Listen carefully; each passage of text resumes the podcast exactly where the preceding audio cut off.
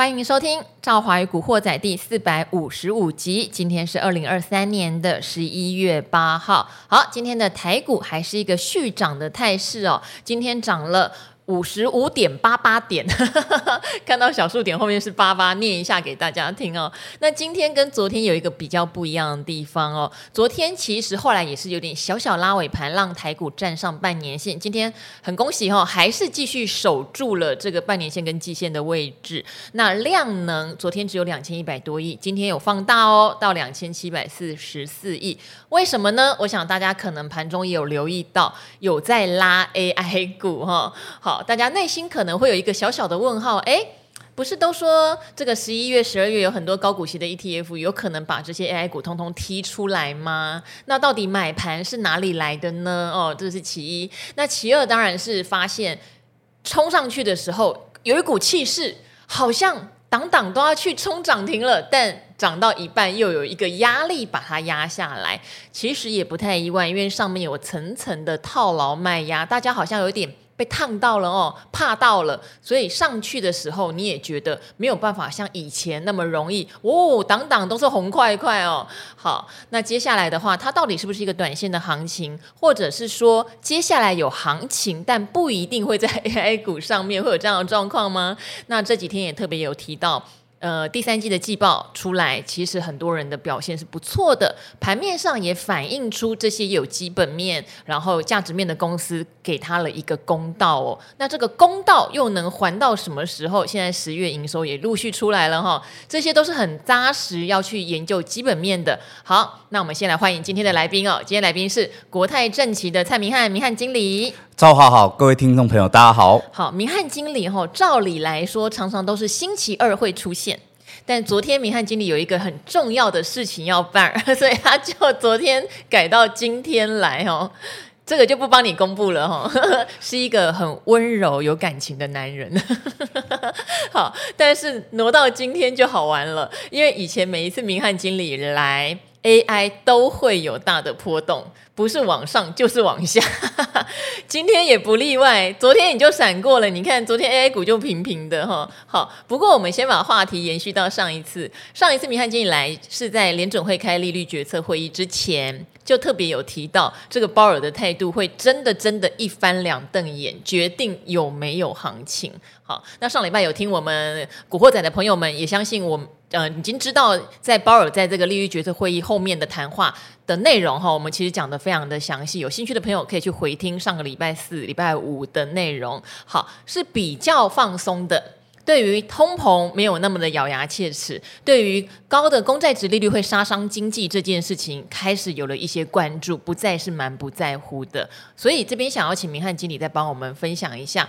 这样我们就能放心了吗？因为昨天盘中联准会还是有官员出来说：“嘿，你们不要以为升息循环已经结束了，又让市场有一点小紧张。像今天的外资期货的多单其实又降了两千多口，好像有点在做获利了结。”好，这我们这样讲哦，先给大家观念，就是我上次提到一个很重要的重点，我觉得投资人有一个，我个人觉得。大家都希望啦，就是希望说这个联总会可以稍微割拍一点，那让这个股市能够走阳。我我之前有提到，这个呃费的利空其实从去年开始已经接近两年的时间了，很烦，非常的长哦。那简单来讲，就是这一段这两这两年之间，呃，当然洋洋洒洒也出现很多的状况，但是我一直常常讲的，我每一次都一条股市的凶手只有一个，只有 Fed。中间无论是战火啦、噼里啪啦的中国经济啦、美国的银行啦，我觉得那些真的都不是重点，只有 Fed 的紧缩才是真正让股市有可能大跌很重要的因素。但是后续我就告诉大家有一个很重要的重点哦，就是呃，就尤其刚才提到这个联总会他的说法啦，什么，也许有些投资人可能不太有办法去解读。我常跟他讲，其实呃不用解读啊。其实我个人觉得也不太需要解读，因为现在的角度其实并不是期望他能够这个所谓的呃鸽派，因为你每一次靠着他鸽派的情况下，股市一上涨没多久，一出现鹰派，它又下跌，所以它永远都涨不上去。尤其是你一涨一段时间，自然无论是鲍尔或者其他官员，自然会出来放话。其实股市简单来讲，就是就是目前这个利空。大家希望能够呃，它能够转为鸽派，就是希望这个利空消失。嗯、可是我跟大家的观念就是说，不要去期望它会消失。这个这个情况呢，我个人觉得延续到明年的上半年，其实都不可能不见。嗯、因为他为了要控制这个，我之前就提到，他为了要控制这个，他会花了这么多的心力，哪怕没有错，他现在已经收到很大的成效了。可是他每次上台就是要一副苦瓜脸，告诉大家，哎，真的压力很沉重。他不希望呢，一副笑脸让呃这个前功尽弃，大家整个又突然转为乐观，所以他永远一定要扮个黑脸。我觉得这是很正常的现象。所以我们要的不是他转为鸽派，要的是所谓的呃所谓利空出尽，或者讲利空钝化。简单来讲，就是这个这个压力是不会不见的，这个利空是不会不见的。但是股市什么时候不再怕这个利空，就是最重要的关键。那我我上一次在他法说，呃，等于说这个所谓的利率决策会议之前，就提醒大家，我们回头看哦，前几次的会议，呃，不管他说的怎么样，其实他也他每一次的内容，我个人觉得，尤其到今年的下半年之后，大同小异，几乎每一次都要。很认真对比才可以找出他的 这个关键哦，这就是最烦的，就是我们有很多官员讲话也是这样。对对，应该说，呃，简单来讲，他就是呃，你要他，你要他在鹰派，他自己也觉得没有空间，也没有必要了。可是你要他稍微放松，他自己也害怕，所以就会变成每一次讲的内容其实并不会有太大的差异。但是你，我刚刚就就当时就提到一个很重要的现象。呃，连续这几次的利率会议，他都讲一样内容，但是股市你醒来都是跌的，代表的是什么？就不是这个所谓利空持续扩大，就是这个利空市场还是很担心，所以每一次只要附送一次它就跌，附送一次它就跌。我当时就提到最重要关键点，我不是要他再不再讲这个利空，因为这个利空是不会消失，我要的是他在讲，但是股市已经不再害怕而上扬。但是，所以呢，其实上礼拜就完全符合这个条件。我说，其实你只要呃，就算不会解读也没关系，你只要醒来看到美股是涨的，理论上 就是就是已经出头天了。我不知道把你这句话跟谁说，那个人说真的，我干嘛早上四五点还在那边一直研究哦。产业队长张杰，他说他就整晚看了联准会的利率，然后他说，而且英文还要很好，还不如看美股就好了。美国人的英文比较好，对，我就想说是明翰经理讲的。因为你你有时候解读，你有时候解读的是没有错的，但是股市不见得愿意这样解。对嘛？股市是一个大资金的集体共识啊。对，对，所以我的意思说。解读我常讲的，呃，这个这个块来讲，很多人跟我讲，我不我不我不会解读。我刚刚讲不用解读，不用解读，因为我自己解读也不代表是对，股市才是对的。好，这件事情哈，很多呃，可能新手们真的要记得这件事，因为很多人会列出很多条件，然后问我说，那它为什么会跌？我就会说，其实股市涨跟跌没有别的原因，就叫做市场永远是对的。对。对，这个我们一开始我进入这个市场那种很有经验，就是一直告诉我 黑板永远是对的，你不要跟我解释半天。结果就是这样，尊重它，因为你唯有顺势才有办法好好的做投资赚钱。所以我们当时提到一个重点，其实也不用解读，你只要醒来看到它是涨的，就表示出头天。因为连续几次它只要讲完都是跌的，是。所以你一直，所以我这是我看法，而且当时又告诉他很重要的一个关键点。因为从下半年开始，整个呃，其实大家可能认为说鹰派鹰派，其实它反映就是所谓的美债殖利率，尤其是债券市场确实真的是跌到真的是呼天喊地啊。嗯、那这个美债殖利率尤其是长期的十年的债券殖利率不断的往五个 percent 靠拢，所以不止债等于是股债双杀，这个股市来讲也出现非常非常大的压力。那我当时就提到，其实。呃，到底这个压力市场是不是不再害怕？你可能没办法去做解读。很简单，就是债券值利率。嗯、那我就说，从下半年以来，它就是一直沿着月线走。结果我也没想到，那天一醒来，不仅止于美股大涨之外，重点是当天的美债殖利率当天就直接掼破月线。对，一天就直接掼破月线。我记得就好像到四点七几，对？然后它，但是呢，我当时还有点怕怕的。当天一醒来。很多人都问我说：“是不是完全过了？”我说：“我个人觉得七八成。你再给我两三天的时间。为什么这样讲？就我刚刚提到，这下半年以来，它是沿着这个月线往上，中间曾经一度，这不是一度，有三四次的这个假跌破，假跌破月线，不到两天，它很快又反弹，而且又再创高，导致股市非常大的压力。我说你只要再过个两天，假设没有再创高，理论上这个整个最压力最大的时间就过了。但是今天只要当天，就我刚刚提到醒来背的讲完话是涨的。股市涨，第二就是这个美债殖利率，当同一天也破了这个月线的支撑，所以就可以确认这个七八成已经笃定了。那只要再观察两天，理论上应该就没太大问题。就没想到后续确实美债殖利率持续下滑，虽然说在在前一两天有稍微反弹，但是看得出来这个趋势已经完全过去了。那就符合我之前说的条件，就是。呃，当然啦，涨多就不断会有杂音，尤其我今天看到外资一直提到说，诶，这个高利率的这个利空其实还没完全到这个盘面之中。那他对美股的看法，认为说现在就仅止于反弹，那认为说未来还可能还有比较大的修正空间。那我个人觉得说，呃，这个我也不敢讲说一定是错的，但是最起码这个时间点的抓的位置可能不太一样。我刚刚提到就是说。呃，我们经过超过三个月的压力，那这个压力突然利空不见了，所以它自然刚刚好又遇到我之前不断提到年底就是全年最好股票最容易上涨的时间点。那十一二月美国的感恩节、圣诞节，每一次都会带着台股持续往上走高。那这一次刚好在很接近这个时间点，刚好这个所谓利空出尽而转强，所以我个人觉得。呃，回复等于说回到上礼拜讲的，就是只要你醒来看到是涨的，这个趋势一确立，理论上我个人觉得就是波段行情，嗯、所以理论上你也不用担心说，哎，涨了两三天，好像大家又开始有点害怕了，那量能又上不去了，然后量缩又指数有点压力，那量缩我只要提醒大家，因为今天晚上、明天晚上，呃，应该说这个礼拜有很多的官美国那个 Fed 的官员要说话，那其中又有。呃，这个主席他还有两天要发表言论，所以已经大涨过后，大家当然会有点担心。那希望看到他的这个说法之后，再持续后续的操作。是，可我个人觉得啦，就是也不也不过差一个礼拜，他能够说出什么太太大的变化，我觉得几率也是低的。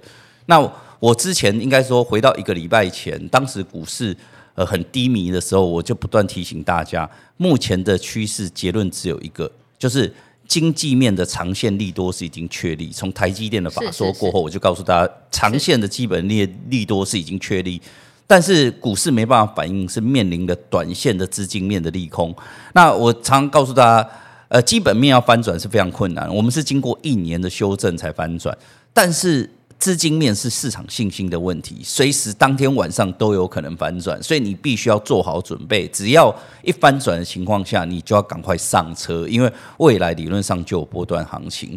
那所以比较假设啦，真的比较乐观情境来讲，就是呃，我个人觉得从现在到年底，我觉得理论上就过往经验，就十一二月本来就是逐月转佳。是。那回到台股又有个好处，因为美股过往正常是涨到第四季底之后。他们就开始整理了。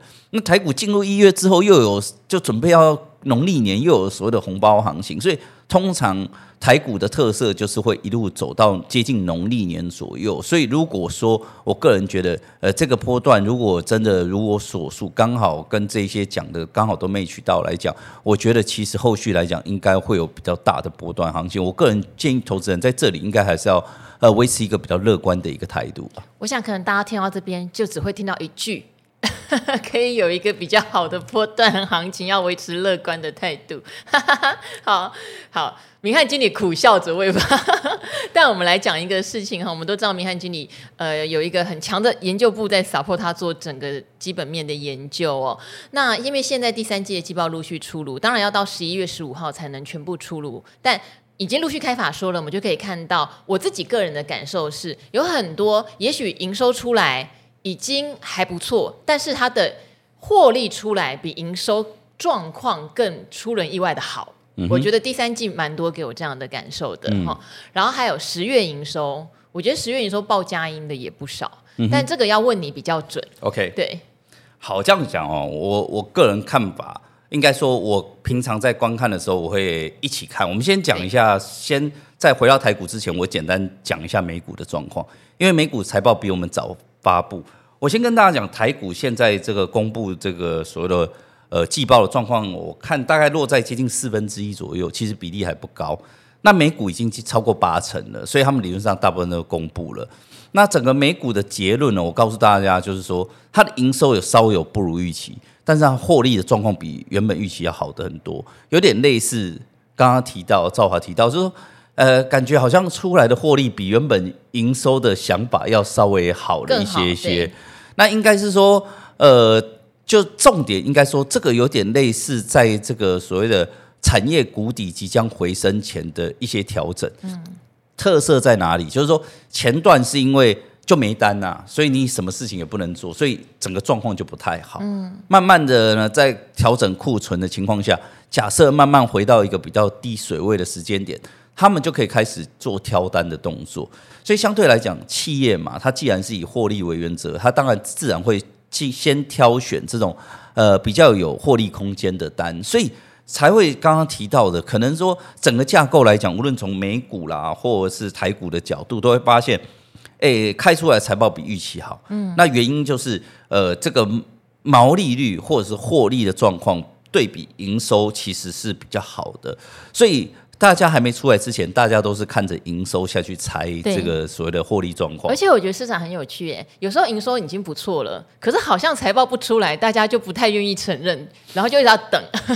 当然也刚好因为一两个礼拜前的行情是比较低迷的，是。就算九月营收出来，你明明知道第三季营收很好，好像也不敢轻举妄动。对，因为讲到这块一样的问题啊，因为我个人觉得哦，台股算是抓到比较好的时机，因为赵华刚才提到一个重点，因为。到上礼拜整个资金才反转。对，上礼拜之前，你可以看到美股在下跌的时候，每天醒来他就说：“哎，谁谁谁财报不佳，美股重挫，对不对？”但是我老实讲，我我是一家一家仔细去看的。我个人觉得他写那个内容，我觉得简单而言，他为了股市跌，最后想办法去套那个说法。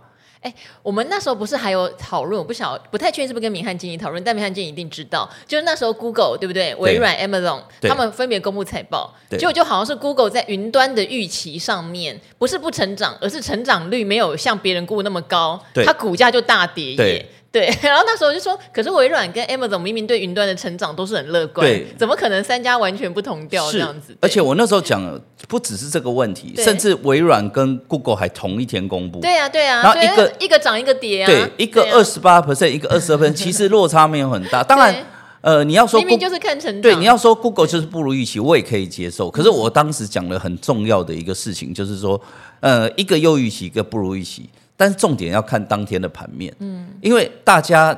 因为我假设啦，都会有一个感染效应。就我举一个例子说，如果台积电把收优预期，它大涨，当天整个股市大家都会一片红彤彤，因为大家就觉得，哎，这个我必须跟着它走。如果它大跌，大家所有电子股都趴成一片。嗯、那一样的问题，当天云端一个报价机，一个报优。那到底要跟谁？我觉得那天才是重要最重要的重点。但是那天美股是大跌的，嗯、大家就是跟着这个空头这边走。是，是那这就是我刚刚提到，当时的整个资金面还没有有效的反转。那到上礼拜呢，明显的反转。我刚刚提到台股有个优势，因为我们刚刚提及，现在还在四分之一左右公布而已。因为台湾的时间还可以抓到这个月中，所以未来还有持续公布的这个时间点。那就像这个美股一样啊。就像最后已经资金已经反转，哪怕苹果稍微出来不如预期，当天最后只有小跌，隔天马上就把那个跌势给吞噬了。所以只要这个市场的呃整个观感转为正向，哪怕好的就会涨，不好的呢也可以原谅它。这个就是市场的一个氛围。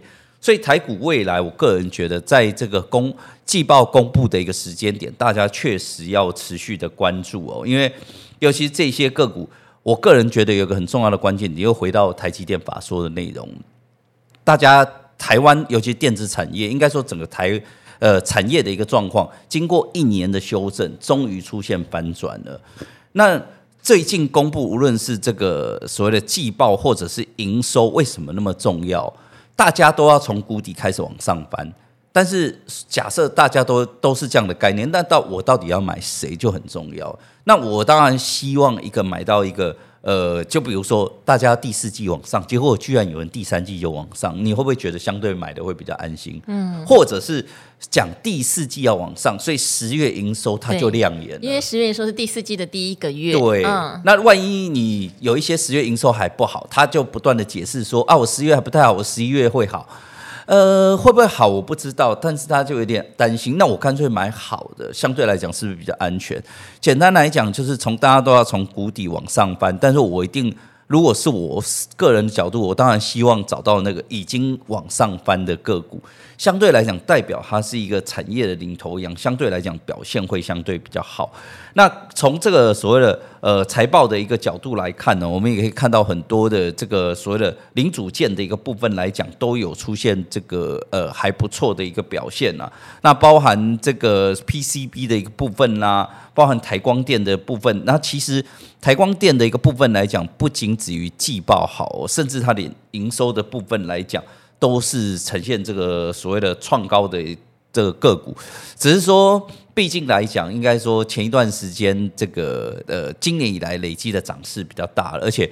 呃，台光电之前市场也认为是 AI 股，所以导致它股价涨势比较大。最近 AI 股有稍微呃出现比较明显的压力，所以呢，导致它的股价有稍微呃最近来讲呈现利多不涨。可是我个人觉得啦，常常呃利多不涨的个股，或者是利空不跌的个股，只要基本面。我觉得趋势是确立的，我觉得应该说最后后续都会补给他。所以就我的个人角度，有些人看到利多不涨会害怕，或者是认为呃利空不跌就想买，我都会觉得那个呃如果是所谓的一些所谓的题材性的，我觉得是 OK，或者是一些后续出现短线的意外的是没问题。但是如果是基本面的问题，哪怕它现在是往上利多不涨，可我觉得后续来讲。这个动能最后都还是会补给他。那除了这个，我们讲到电子，还有非常多零组件啊，包含达方啊，甚至网通的智易。那这个基本面来讲，也都是提前比整个族群要来的这个早期要来的转强。除了这个电子族群之外，我个人觉得，在这个运动用品相关族群的一个部分来讲，整个产业面也有开始慢慢看到这个底部的一个状况。那这块呢，主要的这个所谓迹象来源，并不是从台湾，是从呃这个美国 Nike 的财报。那他有提到说，呃，他财报公布之后，股价也出现大涨。那最主要的原因，呃，就是说他，我个人觉得他的状况跟台积电其实有点类似。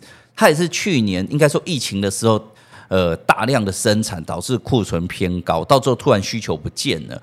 那它也是从去年修正了一年的库存，到这一季公布的这个所谓的库存状况才明显的下滑，而且需求回升，所以它股价也出现大涨。那这块来讲，就有机会带动。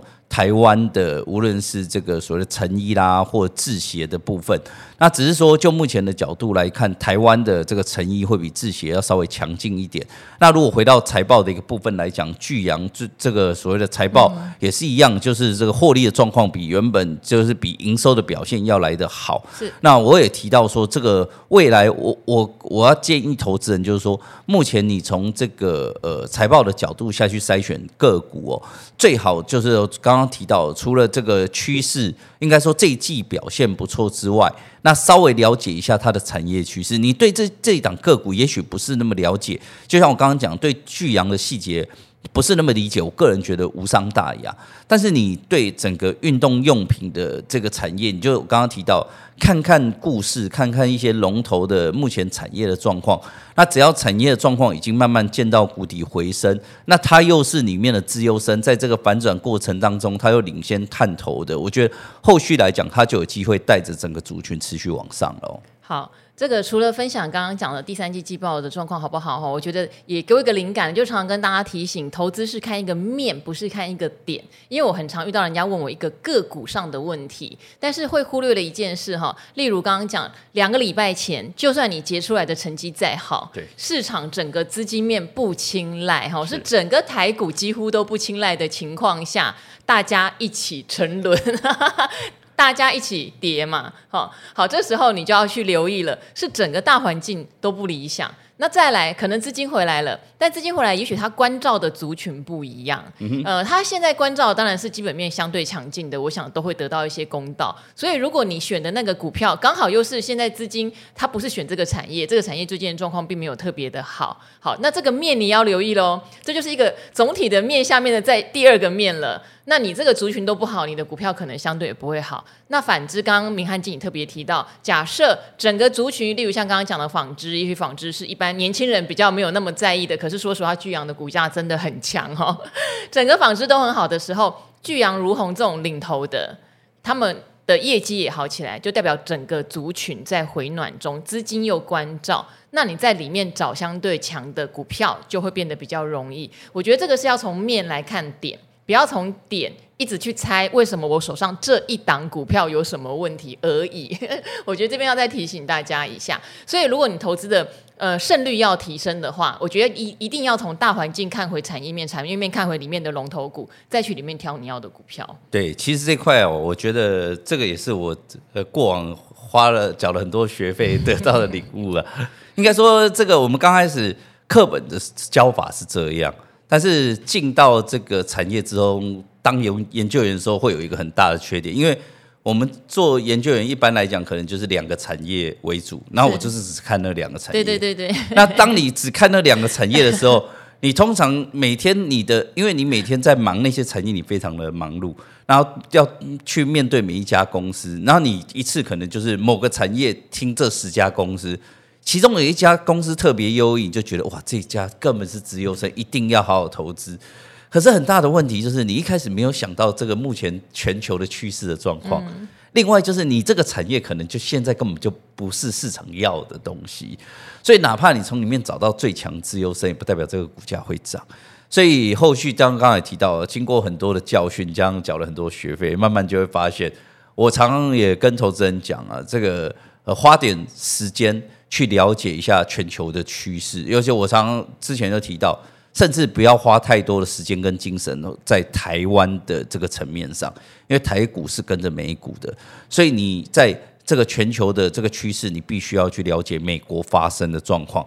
当刚刚我提到的，如果你觉得你可以去抓准说，诶，上礼拜这种所谓的资金的这个转折点，而且甚至我刚刚提到，你就认为，呃，就我你认为我刚刚说的说法是对的，就是说，呃，这个问题只要投过身就过，照理讲后面应该也许还有两个月的行情，只要你确认了，哪怕你哪怕你连这个产业股票都不愿意选，你光买 ETF 都会赚钱。那这个，所以我就说去，我就我后来的。个人的观点都是觉得趋势最重要。那后面我们要再一个重申，告诉投资人，就是说，呃，也许啊，我们刚刚讲的都是比较优异，就刚刚提到领头羊的个股能够往上冲的产业或个股，可能因为有些投资人说，哎，可是有点麻烦，我现在我的最大持股或长期持股可能就不在这上面。甚至我们举个例好了，现在可能比较弱势的原物料族群，相对来讲就。真的比较不受青睐，尤其是目前财报的状况啦、营收状况都还很弱。那也许有些呃，这个长线的这个纯股族，我就是我就是钢铁说话。那这个要怎么办？我我要告诉投资人，就是说，呃，回到前段讲的，景气是最重要的东西。当景气确认从谷底往上翻之后，那我只能告诉大家，每一次永远都是电子股为。这个领头羊，因为没办法，因为出事的时候它也是跌最凶，他们跟景气最直接相关。等到结束之后，就会慢慢进入到金融股，就会来接棒了。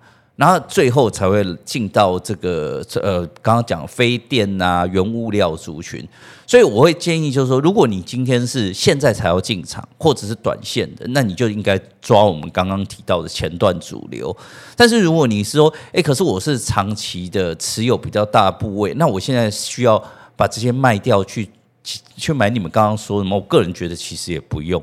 如果你已经稳定存了一段时间了，其实你应该照着你的 tempo。那我刚刚提到这个景气往上，的，这个迟来后到，最后一定会到。就是简单来讲，原物料族群也许是一个月或两个月之后，但它还是会来。所以我建议，如果是长线投资人，重点最重要的关键点，就回到刚刚提到，呃，投资最重要的是趋势。你只要抓到前端的这个这个，无论是景气的趋势啦，或资金的趋势一反转之后，哪怕你的车算是排在比较后段的，我个人觉得投资就是要有点耐心，不要哪里强就赶快把自己。这个砍掉去追强势，这样反而容易。尤其是如果你今天是本来就喜欢短线操作，那都那当然是应该这样做。嗯、但如果你本来就是长线 temple 的人，就是有点耐心，我觉得这一般等于说整个景气持续反转，哪怕你的车是比较后段，到最后还是会跟着往上啊。好，每个人投资风格不一样哦。我还记得我跟明翰经理每次都是提到说，有可能我们一买就先套牢，有没有？我记得那时候我在分享是我自己买美国公债的一个心情啊。诶，我是买公司债为主哈，公债的殖利率是辅助来参考殖利率变化的。那我并没有期待我一买就是抄底抄在最低点，即使最近看起来好像还不错，呃，但我们都有过一开始买是被套牢。但是因为你知道它未来中长线的趋势往哪里走，所以并不会太担心，这是我们的风格。可是也会有人做极短线风格，哈，小哥来就是讲一些极短线风格。我觉得重点在你不要把风格 mix 了，你不要对，对，然后你看到这边很强，嗯，你就觉得你砍掉去追它，其实不见得是错。可是你可能要知道，它可能就是几天，嗯，或是它反转很快的时候，你要马上把烫烫手山芋给扔掉。呃，如果你做得到，那当然那就是那样流派的人。嗯。就像我的板上会有人来问问题嘛，像我昨天就看到有一个问说，想问华星光，好、嗯，他问华星光说，呃，前几天有公告一个增资的消息，想要问怎么样看这样的增资，那本益比又很高，投信前一阵子有买，最近停了好几天，这个位置该注意什么？其实因为像华星光，或是像之前有人拿另外一档细光子说，他朋友在那边上班，可是明明就没有订单，很闲，股价却一直创高，怎么看？我都会回答说，其实这种就很适合看筹码或是看技术线型，因为你问我基本面，我只会告诉你，它股价的涨幅已经远远超过它基本面呈现的涨幅。华星光的月营收那些是有在跟着成长的，可是股价的涨幅早就已经脱离那个它基本面成长的那个轨道了。这个时候，我会觉得用技术面和筹码面去判断会比较准确。另外，对于增资这件事情，我的看法是这样，通常啦。通常股票会在高档做现增，就是一个呃，怎么说？他办了现增，他一定会想办法把股价稍微拉一下，这样大家才会去缴款嘛，对不对？然后才会去缴款，觉得这个才会赚到嘛。嗯、所以通常会比较容易出现在中高档办现增，嗯，好，然后比较容易会出现在中低档发债。因为中低档发债，等之后他拉股价，你就用股价去偿债了嘛。嗯，对，你就转换成股票了，他不用真的拿钱给你。哦，所以我觉得这一个是大方向，不是每一档都这样。但根据我长远的观察，如果拉起来办现增，嗯，还是要小心一点点啦。哦，那杀下去发债，那后面反而是可以期待。大逻辑大概是这样。好，我先我会补充一下这个 刚刚赵华的说法。我们讲一个。我觉得啦，我常遇到投资人有一个我觉得比较大的误区，就是刚刚提到的，呃，这个做长做短自己有点搞不太清楚。对，他的做长做短通常是因为现在顺不顺手，忽长忽短。我个人觉得其实应该操作，我觉得应该要能够就是固定的 tempo 会比较适合。是，呃，你当然可以。同同时做短，同时做长没有问题，但是你要知道你的资金比重。简单来讲说，你可能就是八成就是做长了，两成做短的，这也都没有问题。但是，所以你一开始就要把自己的这个轴线先切割好。那另外，我刚刚提到最怕的就是那种所谓的热度够的市场热度来的多头的时候就喜欢做短的。那等到一行情一不好被套牢了，就开始做长的。我觉得这、这个是一个很不好的现象，因为你就容易这个减这样的就是不断的变化的时候，就变成该赚的时候你又没赚到，就该赔的时候你又有所参与。所以我刚刚提及了，如果你今天是长线投资人，我就会建议你就是用原本的这个这个所谓的长线的。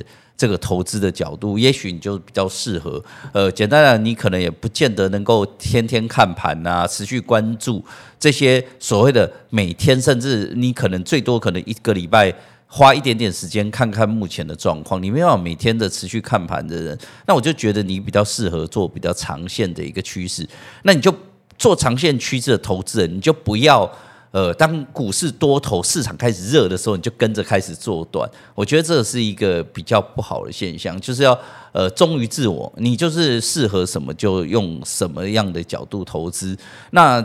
这样的情况下呢，我我个人觉得，就是说，呃，股市本来就是这样，进场不可能永远都赚钱，所以你本来就是有赚有赔。但是重点是你要赚你该赚的，赔你该赔的。那你长线来讲，等于说赔的少，赚的多，加起来你就是一个获利的。那如果长短不断的跳动的人，就我刚刚提到，赚的时候你你又太慌，又没赚到，然后赔的时候你反而又卡住，这样来讲，最后呢，你。加总之后，你就比较容易不容易出现有赚钱的一个现象喽。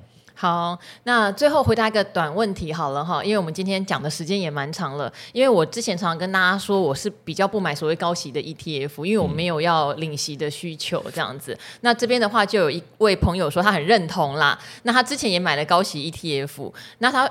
来听节目才知道有把股息再滚回去股票里的标的，可不可以介绍几档这样的标的？要去哪里看商品的介绍？其实很简单，你去找 ETF 比较少。其实我觉得那是因为台股投资人只要挂牌在台股市场的商品哦，即使它是基金类型的，都会很希望有配息。但是基金就很多，好基金你你去找它几乎。呃，都会有这种诉求，它是同样一档基金，例如我常常讲的摩根美国科技，哎，摩根要付我广告费了哈，它就有分配息跟不配息，对，你就去选不配息的，不配息它就会自动帮你把领到的息帮你滚回去，对，你去找基金类比较多，只要它诉求不配息，大概就是这样的一个状态。但是好像 ETF，我只看到，例如说像统一的 FANG Plus 尖牙股，它是。有配息机制，但它连续好像四五次都没有配息，因为它它是投资那些美股的尖牙股啊，高成长股，本来就他们也不是诉求配息，他们拿到他们拿到钱都是想要再去扩充跟投资的哈，所以好，那这边就出现一个我觉得要注意的盲点喽哈。虽然我不会追求配息，可是我也不会把资金都压在像这种诉求高成长，嗯、然后不配息的 ETF 或股票上面。嗯、好，我希望这位朋友听懂我的意思。资金是要配置的，我不需要高股息，可是高股息它往往是一个股价下档的支撑跟保护，嗯、我会很重视这件事。嗯、好，所以我今天可能选择的商品，例如说，呃，市值型的，假设零零五零好了，它也是有配息，只是它不是诉求在高配息，那我觉得这个东西资产放比较多也没有问题。我不会因为说啊，零零五零有配息不是我要的，我就不管它，我就要一昧的追求这种完全都不配息只诉求成长的，我也不会。这个是一个配配置的问题，呃，我觉得而且是配置观念的，不要本末倒置。嗯、你要的商品是稳健为主，积极为辅，你就把它配起来。好、哦，息不习这件事情不是重点的话，你就不需要把你的核心通通放在高息，大概是这个样子。嗯哼，对。就这个这块来讲哦，就我的观点哦，可能跟现在市场热度的方面刚好有点颠倒。老实说，确实今年应该说台湾的投资市场一直以来对股息就极度极度的重视，极度热爱，极度热爱。对，对连台积电都变季配息。对对对对，我觉得这个也无伤大雅。但是刚好我要提醒投资人，就是今年刚好又出现极端的现象，就是买到。高股息 ETF 不仅只有高股息，还有高获利空间。因为今年是一个非常特殊的案例，就是说，呃，高股息的 ETF 里面的成分股刚好是 AI 标股。那我老实说，这个真的只是几十年遇不到一次。没错，没错。我我现在都有怪现象，我我怪现象这个、就是、对，对，我要告诉投资人一个先有这个观念哦，就是说，呃，不，照理讲。高股息 ETF 的表现应该是比较弱的，才是合理的。那今年是一个特殊现象，所以呃，避免因为今年的扭曲，然后就就大大家就幸存者偏差，对对对，就会认为说就会变得特别偏好这个高股息。呃，我认同赵华刚刚提到的，其实呃，应该是要这个分散的做配置的动作，我觉得这是很合理的。但就我个人呢、啊，我的高成长会比。高股息稍微高一些，稍微多一点，这个才是我觉得投资的逻辑。是因为你这个它有防御作用，它有呃固定的资金让你能够呃可能对你生活的一个使用。但是理论上，如果你要进场去做呃比较正向的投资。那其实成长股才是一个比较好的方向。当然，刚刚赵华也提到了，你也不用求极端，就是说，啊，今天成长股就是要抓那个一毛钱都不配 的，其实也不至于啊。因为就我个人来讲，我常常讲成长股代表，我个人觉得台积电就是符合一个成长股代表了，因为它的获利也很好，然后具有产业的竞争力，但是殖利率居然可以这么低。那这个其实它就是成长股的代表，不代表说一定要完全不配息才叫做成长股。嗯、成长股对，所以我觉得说公司也不配息啊。对啊，所以我觉得说，照理讲应该是要做资产配置的动作，但是我觉得说，呃，建议投资人呢、啊，还是要自己说把今年这个现象当做一个比较特殊的一个格局。嗯，那未来当然高股息还是可以投资，可是我觉得，呃，除非你今天是。呃，这个所谓的退休族群，那你的资金希望第一要稳健，而且第二又希望有固定的这个现金流的投资人，我觉得你可以把比较高的这个所谓的资金押宝在高股息 ETF，我觉得无伤大雅。但是如果说是比较年轻，能够呃承受波动的投资人，我就会觉得理论上。高股息的投资应该的比重还是应该是相对比较低的。嗯，好，就是股息殖利率，我还是会把它当成是一个优点，但它不是我的重点。好，这样大家可以理解吗？好，那今天也很谢谢明翰经理哦。那我们也跟我们的古惑仔们说拜拜喽。OK，拜拜。拜拜。